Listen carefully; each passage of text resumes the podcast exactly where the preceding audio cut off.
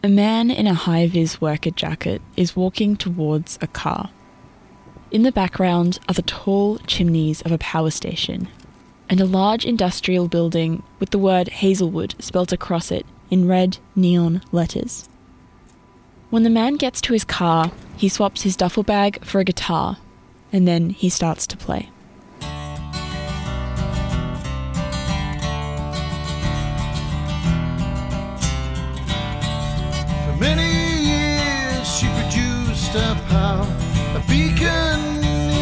In.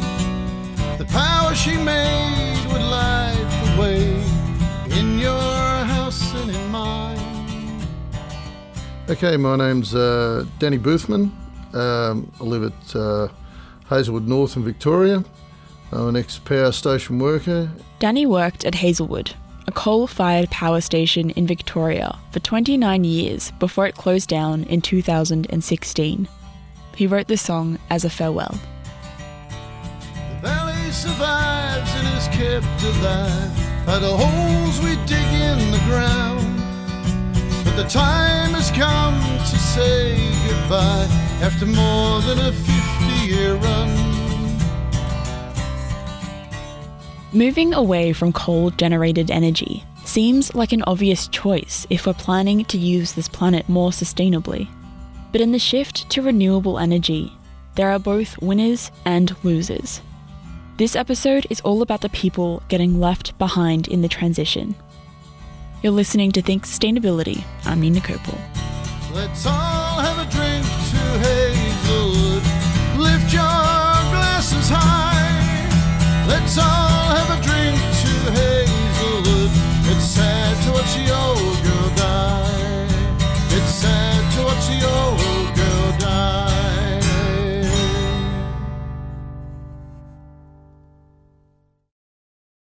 Do you remember the moment you found out that Hazelwood was closing? Yeah, the, the decision was made overnight. This was the 3rd of November 2016. I think about two in the morning, uh, our time, over in France. Hazelwood's operator was the French electricity company Engie. And uh, I'd put on the news about quarter to six, and uh, that's where I heard it. Victorian workers will be out of a job when energy plant Hazelwood shuts its doors in March. So, how did you feel going into work? I was sort of in a state of shock, and and uh, you talk to all the other guys; they were basically the same. We all sort of went, "What's going on?" You know, look, they're going to close. Well, what are we going to do? You know, The announcement hadn't been officially made at the plant, but word had gotten round. everyone knew. I mean, our, our shift managers came in, and, and they were at a loss as well because they heard it basically the same as what we did. But then everyone got summoned into a meeting. The fellow who's in charge of Engie in Australia was going to come in and make an announcement at ten o'clock, and we all, by then, basically all of us knew what it was going to be.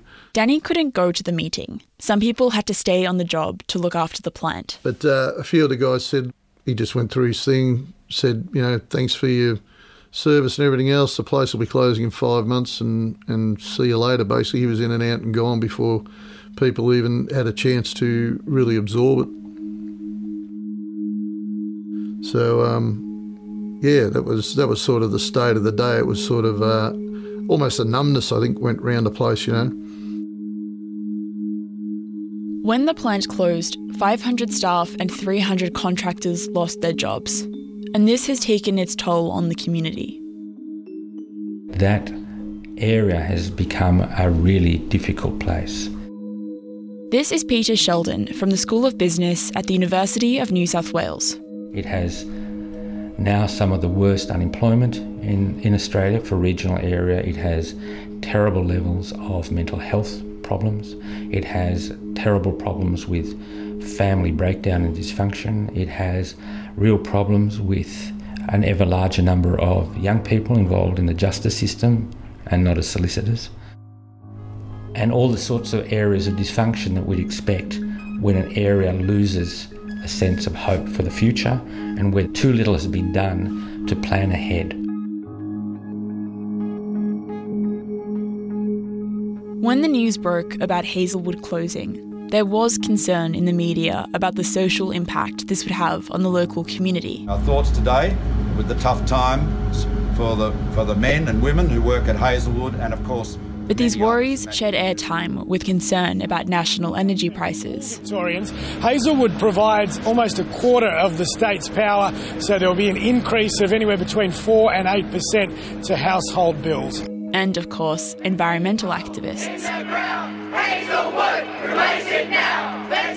When Hazelwood closed, it was Australia's dirtiest power station and one of the most polluting power stations in the world. So it's no surprise that some celebrated its closure. This is Think Sustainability. I'm Nina Kopel. Australia needs to have a, a, a long term energy plan in order to phase out fossil fuels and phase in renewables. This is Dr. Sven Teske. I'm a research director from the Institute for Sustainable Futures at UTS. And Sven is part of a team that recently released the One Earth climate model, a plan to move towards 100% renewable energy by 2050. We're not saying, even with this very ambitious study, that we have to close down the coal industry tomorrow. That's not possible. Uh, we need 10, 15, 20 years, depending on the country, sometimes even longer. And therefore, we need a long term policy framework and not changing it like Australia does every 12 months. So you actually need a long term commitment. And Sven says part of this commitment should be planning how to help people who work in unsustainable industries transition into the renewable energy sector. So the majority, more than 90% of the skills are one to one required for uh, the renewable industry as well. So we don't just need engineers, uh, we need technicians, we need even finance people and everything. But there are still people who could get left behind. And um, this is the hard truth. In all transitions, there are winners and losers. However, if we have a specific plan to organize the transition as fair as possible, then I think we can very, very much minimize that risk that we produce uh, many losers. It's, a, it's an ethical question This is Peter Sheldon again from UNSW. that we don't do this at the expense of people whose only sin has been to provide us with power. You know, reliable, cheap energy for the last hundred years. And so ethically, this becomes a question about not leaving communities behind. But Peter says it's a political issue too.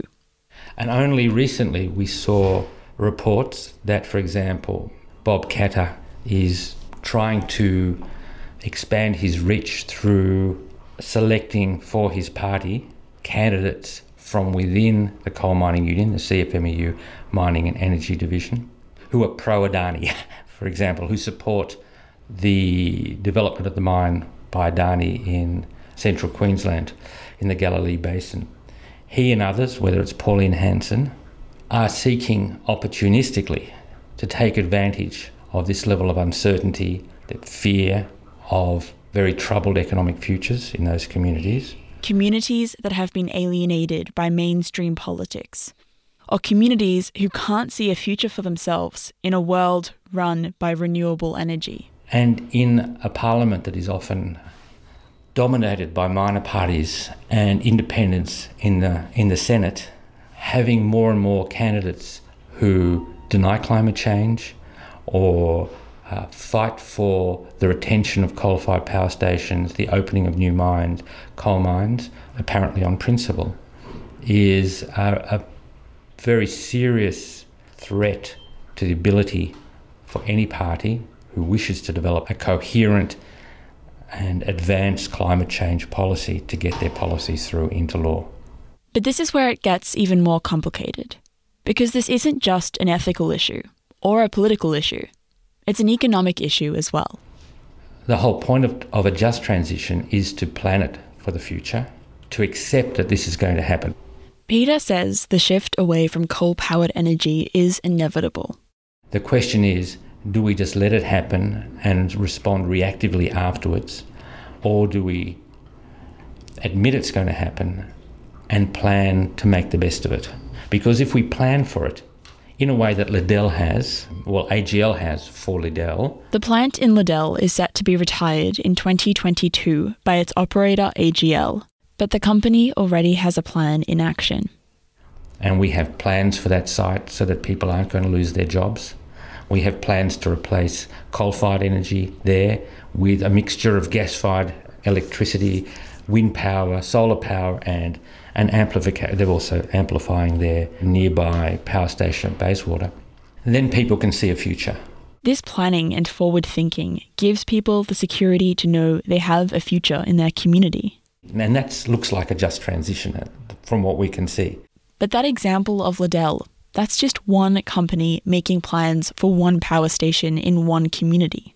And if we leave it to companies as individual companies, just as many will do the unjust thing, or in fact, our experience is that most companies don't do the just thing.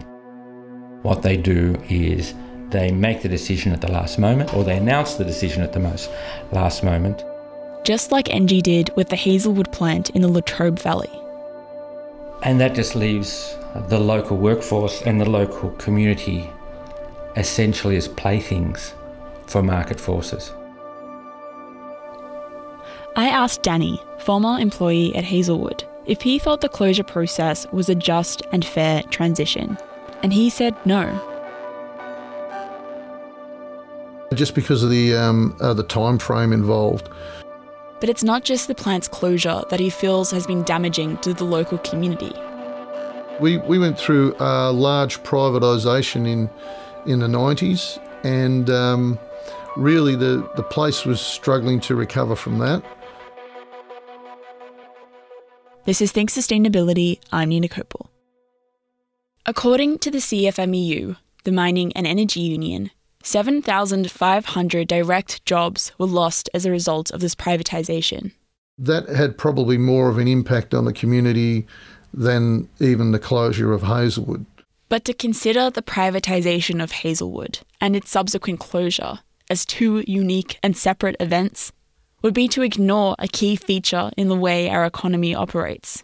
So, the Latrobe Valley community has endured, has experienced the ravages of a, of a poorly planned, in fact, a, a, a transition without any planning, and continues today to suffer from the implications of, of that change. This is Dan Musil, and he says the privatisation of the power plant in Latrobe Valley has left its mark on the community. There are still empty shop fronts all through Morwell. Morwell is a town in the Latrobe Valley. There is still really high entrenched intergenerational disadvantage. So people are very um, bitter towards that experience and also then very wary about future economic change because they don't want to see a repeat of that really disruptive and, and socially traumatic industrial restructure that happened when the industry was privatized.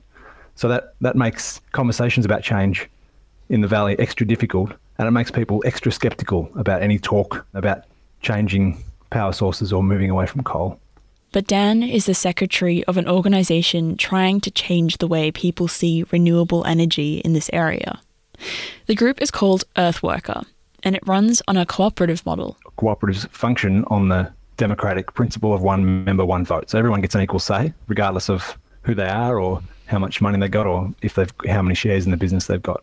And Earthworker's goal is to bridge the historical gap between union movements, looking out for workers employed on coal power plants, and the environmental movement.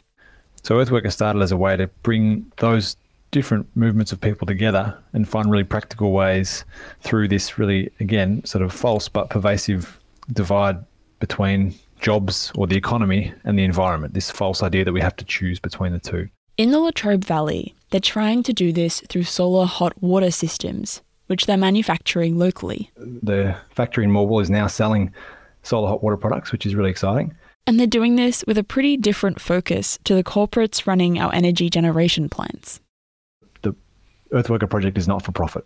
The aim is not to, to create and siphon off huge amounts of wealth like a traditional business does, but in line with the cooperative model and the principles of, of cooperativism, the idea is to meet social and economic need. And they see one of those needs as a need for empowering employment. We've got a great bunch of, uh, although small, a great bunch of worker members at the factory at the moment. They're just starting out with about six workers. A few who have lived in the valley all their lives, worked in, in different range, uh, different professions and different industries, and now are really enjoying the experience of collectively owning and running a business together. One that has a really clear environmental focus, but one in which they're empowered to make decisions and have their voice heard about issues like workplace health and safety, about hours of work, about conditions.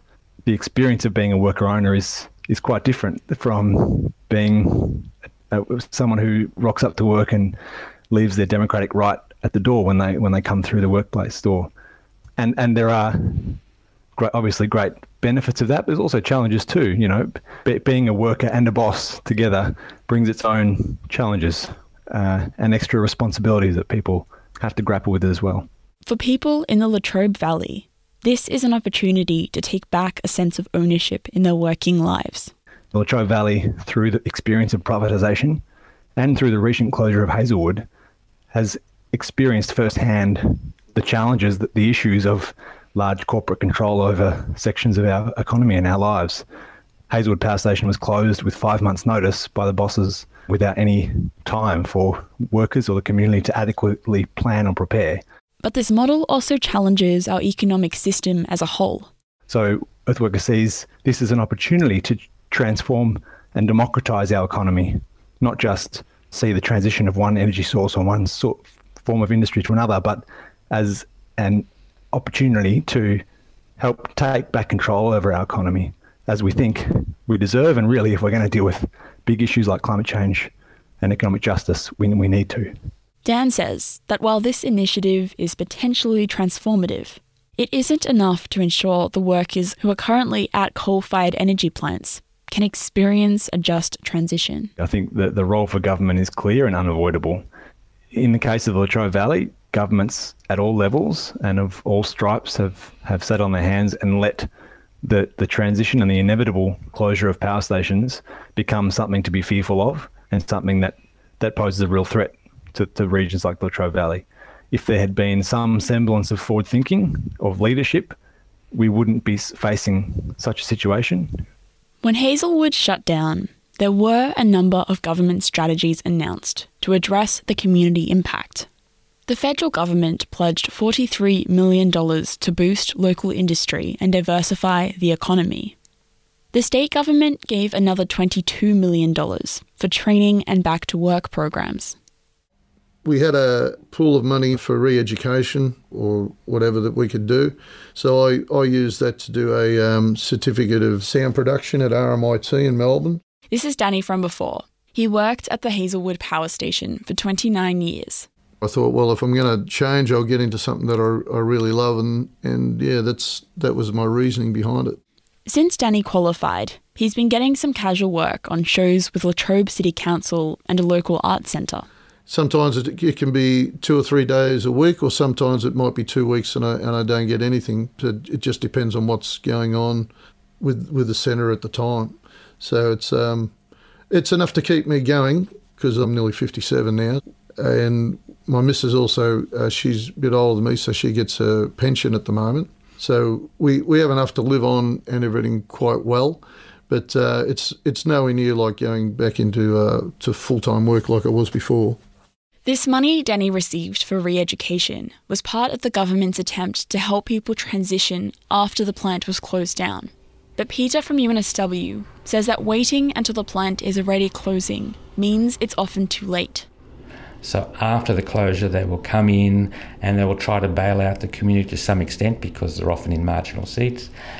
And they will pump some money in in a very reactive, uh, ad hoc sort of way, bit of skilling, a bit of this, a bit of job creation, a bit of that, and essentially doesn't change a situation which is already becoming depressed. It just lightens it a bit. Peter says this money the government is spending on bailouts. This gets seen as an expense. If, on the other hand, we move to a just transition, planning ahead, thinking ahead, coordinating, taking away from single owners of power stations, taking away from those corporations, or government departments, if they're state owned, the power to choose when to when to close the stations, but making it part of a coordinated program, then you can see the cost as an investment, the spending as investment, because you can develop a areas can develop a new personality, a new economic and social identity that trans- transforms them and lifts them up. At the end of last year, the Federal Australian Labor Party announced a plan to establish a Just Transition Authority if they win the next election. This authority would require large generators to provide at least three years' notice of their intention to close. They've also committed $10 million to a clean energy training fund to train workers in clean energy industries. Peter says this is reassuring, but doesn't guarantee anything. We don't know whether Labor will win. We don't know if they win, how committed they will be to doing things early it may be that this is not the first thing on their mind. If Labor wins and they are committed to doing it early, we don't know what the profile of the Senate will look like and how easy it will be for them to carry this through. The coalition hasn't committed to a just transition policy if they win the next election, although a report made by a Senate committee in 2017 did recommend one. So, who knows what the coalition will come up with if they win the election. In the Latrobe Valley area, there are still two operating power plants which are set to close in the next 10 to 30 years Loy Yang and Yallourn. But last year, when the Victorian government renegotiated both plants' leases, they set the condition that the operating companies provide five years' notice of their closures. While this doesn't help those who've already been impacted by the closure of Hazelwood, Danny is still hopeful about the future of his community. There's a, there's a bit of groundwork being done at the moment with little little bits, pockets of industries and bits and pieces, and hopefully that will continue. It's a great place to, to live and, and grow up or whatever else around here, and uh, it would be a shame to see it all fall apart. Renewable energy is, is going to be the way uh, that it's going to go, whether people agree with it or not. It's just just what's going to happen. So yeah, we need to um, make make the most of the skill set and, and the equipment that we have here, and, and transition on to um, a better and brighter future, hopefully. Let's all have a drink to Hazelwood. It's sad to watch the old girl die. Let's all have a drink to Hazelwood. Lift your glasses high. Let's all have a drink to Hazelwood. It's sad to watch the old girl. Think Sustainability is made possible with the support of the University of Technology Sydney, 2SER Radio in Sydney, and heard around Australia on the Community Radio Network. This show is made in the studios of 2SER, which sit on Gadigal land of the Eora Nation, whose people's sovereignty was never ceded. Subscribe to the show so you never miss an episode. I'm Nina Kopel. Thanks for listening.